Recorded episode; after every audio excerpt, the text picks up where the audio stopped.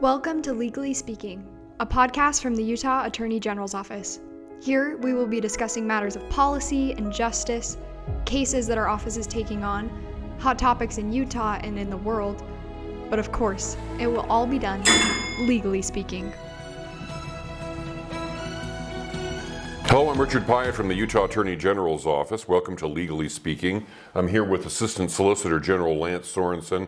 We're talking about tribal rights, treaty rights of the Utah and Idaho Indian tribes. And the case that we're talking about right now is the Northwest Band of the Shoshone Indian tribe versus the state of Idaho. An unusual case where we are actually opposing Idaho in the case and are with on the side of the federal government. Lance, thanks for joining us. That was a long explanation. Kind of boil it down for us really fast and tell us what this case is all about.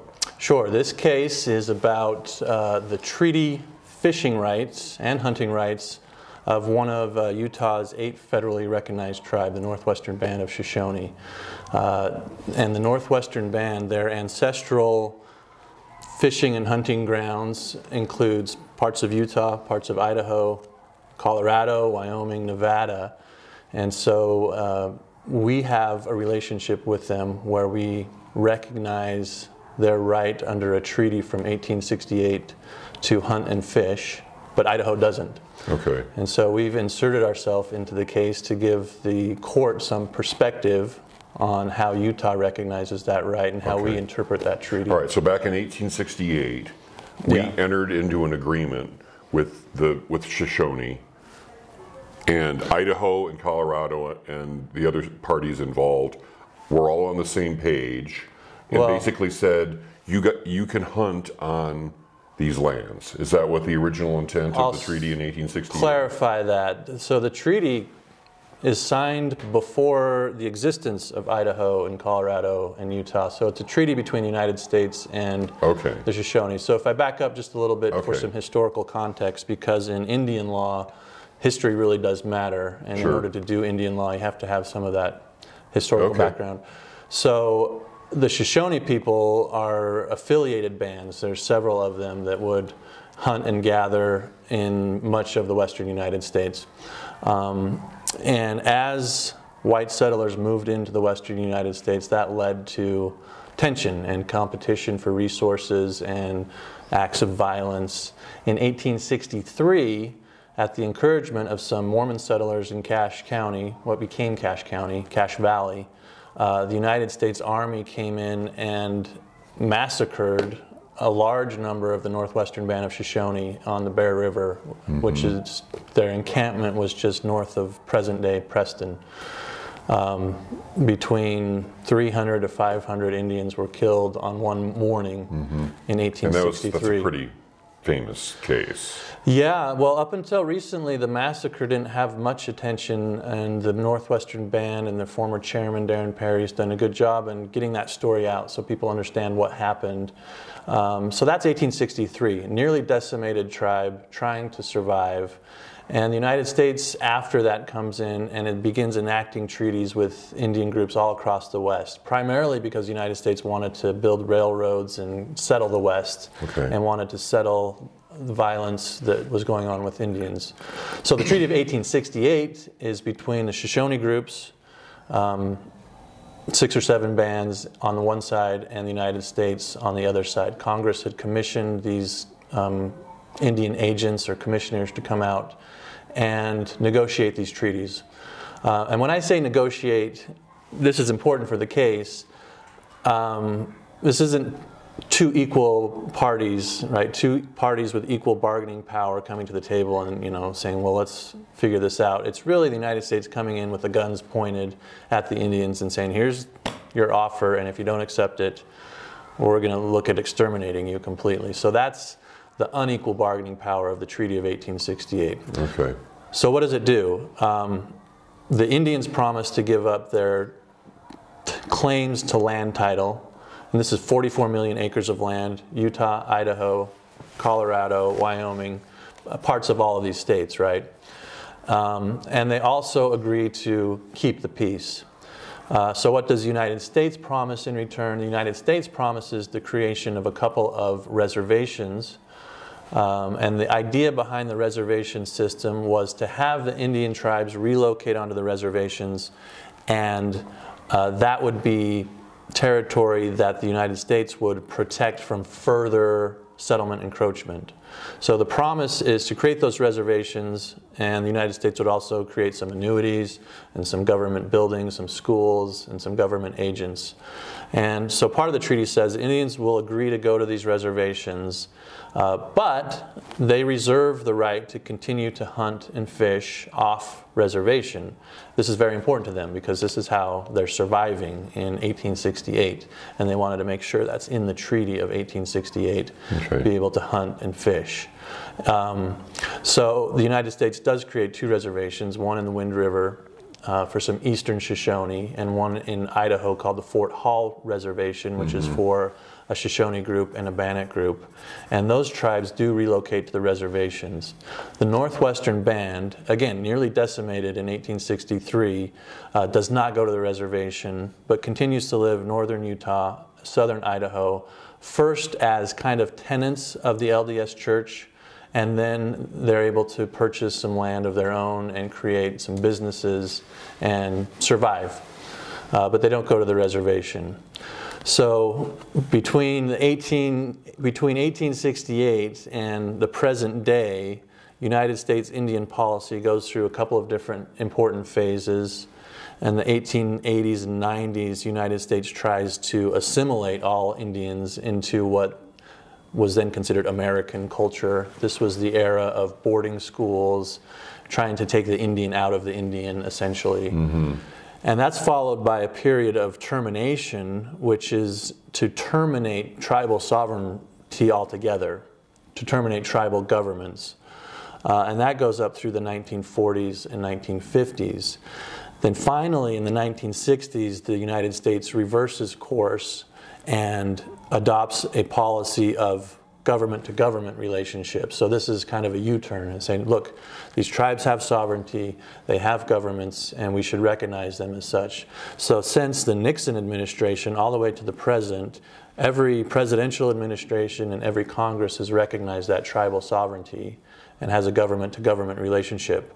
And in the 1970s, um, the Bureau of Indian Affairs created a process by which each tribe could be formally recognized as a government to establish formal relationships. And so that's a, a, process of recognition. The Northwestern Band was formally recognized in the 1980s as a, a tribal government with uh, government structure. And so since that time, um, Utah has worked with the Northwestern Band on their fishing and hunting rights in Utah, um, pursuant to this treaty going all the way back to 1868. Idaho has not. And so there have been members of the Northwestern Band who have gone fishing in Idaho um, and have been cited for fishing without a license by Idaho, which is what triggered this lawsuit um, from the tribe. So, yeah, what does a treaty mean with respect to fishing rights? Uh, it would mean that the tribe doesn't have to get permission from the state to exercise them. The state can't veto their right to hunt and fish. The state can regulate in the interest of conservation. And that's what this, our state does, Utah does with the Northwestern Band. We have an agreement with the Northwestern Band that sets up um, limits and, and, con- and, times of year to go hunting, um, which is a good agreement where we can learn from each other best conservation practices. But the state can't just veto their hunting and fishing mm-hmm. rights and say you can't do it. You have to apply for a state license. okay, so the bottom line is we sign this we sign this treaty. The United States signs this treaty. Um, there are certain assumptions made. It goes through historical sort of uh, growing pains, I guess, if you will. Yeah. And then now, fast forward to the modern day, Idaho is not honoring all aspects of that treaty and is fining Northwest Shoshones for hunting and fishing on the land that was agreed to be open to them. And uh, there's a lawsuit. Yeah. So w- why are we involved in Idaho's lawsuit? Because the territory includes Utah. Yeah. So the. If I was a taxpayer, I would be thinking, well, this is Idaho's fight versus the federal government. They can just sort of have it. So are we doing it because we feel strongly uh, about the issue enough and on the side of the Shoshone that we want to be with them? Is that what Right. it is? Well, a couple of responses to that question, I think, are one, our Utah state law itself recognizes that Utah has a government to government relationship with the eight tribes in Utah. And it is the same treaty that we're interpreting and Idaho's interpreting. The Shoshone, the northwestern band of Shoshone, their ancestral fishing and hunting grounds include Utah, include Idaho. It straddles the border.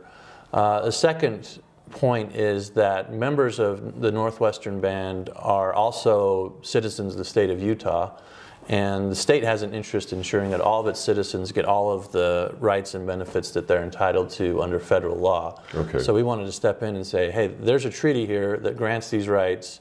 We recognize them. We think they should have them, and they should be able to exercise them in Utah and Idaho. And let's have a uh, uniform interpretation of the treaty across um, state boundaries. Okay. And so that's why Utah's involved. Okay.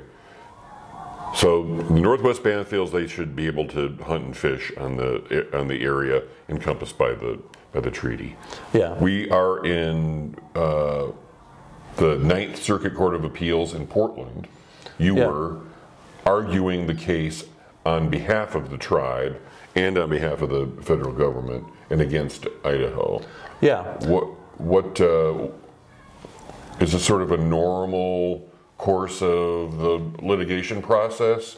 It seems like we're really elevating this, and the Supreme Court could be next. Yeah, well, let me let me explain a little bit Idaho's position. Um, and you're right. Oftentimes we align with Idaho on issues, and on this one we diverge, and we align with the United States government. Um, Idaho does not recognize their the northwestern band's hunting and fishing rights because they never relocated to a reservation. So when Idaho reads that treaty, Idaho says, well, the reservation of those hunting and fishing rights was a condition of going on the reservation. And if they don't go on the reservation, then they lose them. And we disagree with that interpretation. So the course of litigation has gone like this. We have a couple members of the tribe who've been cited by Idaho. The tribe itself brought this federal lawsuit in district court in Idaho uh, to get a declaration of their rights under the treaty. So that's a procedure you can do in federal court, declare what our rights are. The federal district court in Idaho um, granted Idaho's motion to dismiss, agreeing with Idaho's argument that there was this condition placed on hunting and fishing rights. The tribe appealed to the Ninth Circuit Court of Appeals, Idaho's in the Ninth Circuit, and at that point, Utah and the federal government, Department of Justice, on behalf of the Department of Interior, um, submitted amicus briefs in support of the tribe. So we're not a party to the case. amicus, friend of the court. We want to give the court some more information about uh, how we view it and how the United States views it. And so uh, we did the briefing on the case, and then the, we had oral argument this past week where on one side of the courtroom, the tribe, Utah, United States. On the other side is Idaho. And we all had the chance, uh, the three of us on our side, to get up and, and, and say our piece on, on how we interpret the tribe and we're, uh, the treaty, how we interpret the treaty, and how we're in agreement on its interpretation. Okay, so let me interject a little bit of human emotion in this. How upset are the Northwest Band of Shoshones over this action that Idaho has taken? I mean, they're, they're obviously pushing it legally. Yeah. But do you think they're they're actively angry about it, and that it's like a sticking point with with them in the state of Idaho? Well, I mean, certainly they care about it, um, and and it goes to, uh, I think that that concern derives from wanting to exercise rights under the treaty, but also kind of have that full recognition from Idaho as a recognized tribe in the United States with sovereignty. So it's both it's both practical and uh, symbolic. Yeah, I think there's there's the practical point is there are, there are some members of the tribe who'd like to fish and hunt Idaho. It's not a lot, right? Right. It's it's a few. But it's the point of the thing. Yeah. Right. I wouldn't say that. I don't know that angry is the right word to describe it. They they do care and. Right. um, we've, like I've said, we've worked with the Northwestern Band on implementing an intergovernmental agreement on hunting and fishing, just so it's laid out, uh, you know, what times of year they're going to be out, and and that helps, you know, so that our non-Indian hunters are not out stepping on toes of our Indian hunters. And, Sure. And and they, the, the the tribe's very reasonable, so that's why I say I don't think it's you know a point of anger, but it's a point of let's make sure our rights are protected. So, as an attorney and personally, do you feel good about being on the side of the tribes? You feel like you're um, you're making a point here on behalf of the tribe that is the right thing to do. I think we're on the right side of the law, Right. and I think that's important. And I, I really appreciate what Attorney General Reyes has done as he's been in office, in that Utah hasn't always had the best relationship with the tribes either. Mm-hmm. You know, we've had litigation with another tribe in our state that's gone on literally like 40 years, right? Like a lifetime. And when Attorney General Reyes came in and saw this, he said, you know, we could do better in working with the tribes and understanding tribal sovereignty and tribal relationships. Um, one of the things he did in he, that Attorney General Reyes did was bring in uh, Larry Echohawk, who's a former, you know, he was the number two official in the Department of Interior, and he was the top official for Indian Affairs during the Obama administration, uh, to help at least our office understand the issues better. And since then, I think we've done a better job in working with tribes um, and understanding that. In the United States, there are at least three sovereign entities. We, we often think of just two. We think of the state governments and the federal government. And oftentimes we're in conflict over who gets authority over what area of law. And sometimes we forget that tribes have their own sovereign power, they have their own governments. And that relationship among the three sovereigns should be government to government and not um, trying to dictate what another sovereign is doing. And we certainly have to have negotiations, and sometimes that leads to court over, you know, who exercises jurisdiction over a particular area of law or particular particular area of land. But it's much better when we can sit down and talk with each other. So in this particular case, yes, I think we're on the right side of the law um, in recognizing their fishing rights under the treaty, um, and it's and we're working with them, and we have that open dialogue, which is a better relationship than we've sometimes had in the past. So, what, in your opinion, is the uh, is the key point that you made that you really felt good in court making that you thought that Yeah. if you were one of the justices, you would have been like, oh, okay, this is the, you know, that point that they made really hits this out of the park, and this is the this is going to be the basis of my Yeah. decision. Is there one? Well, I think so. There is, and that was how these fishing and hunting rights have have been framed, and we think they were incorrectly framed by the district court. And what I mean by that is, the district court referred to them as rights that the United States granted to the tribes in the year 1868, as if they hadn't existed for centuries before them.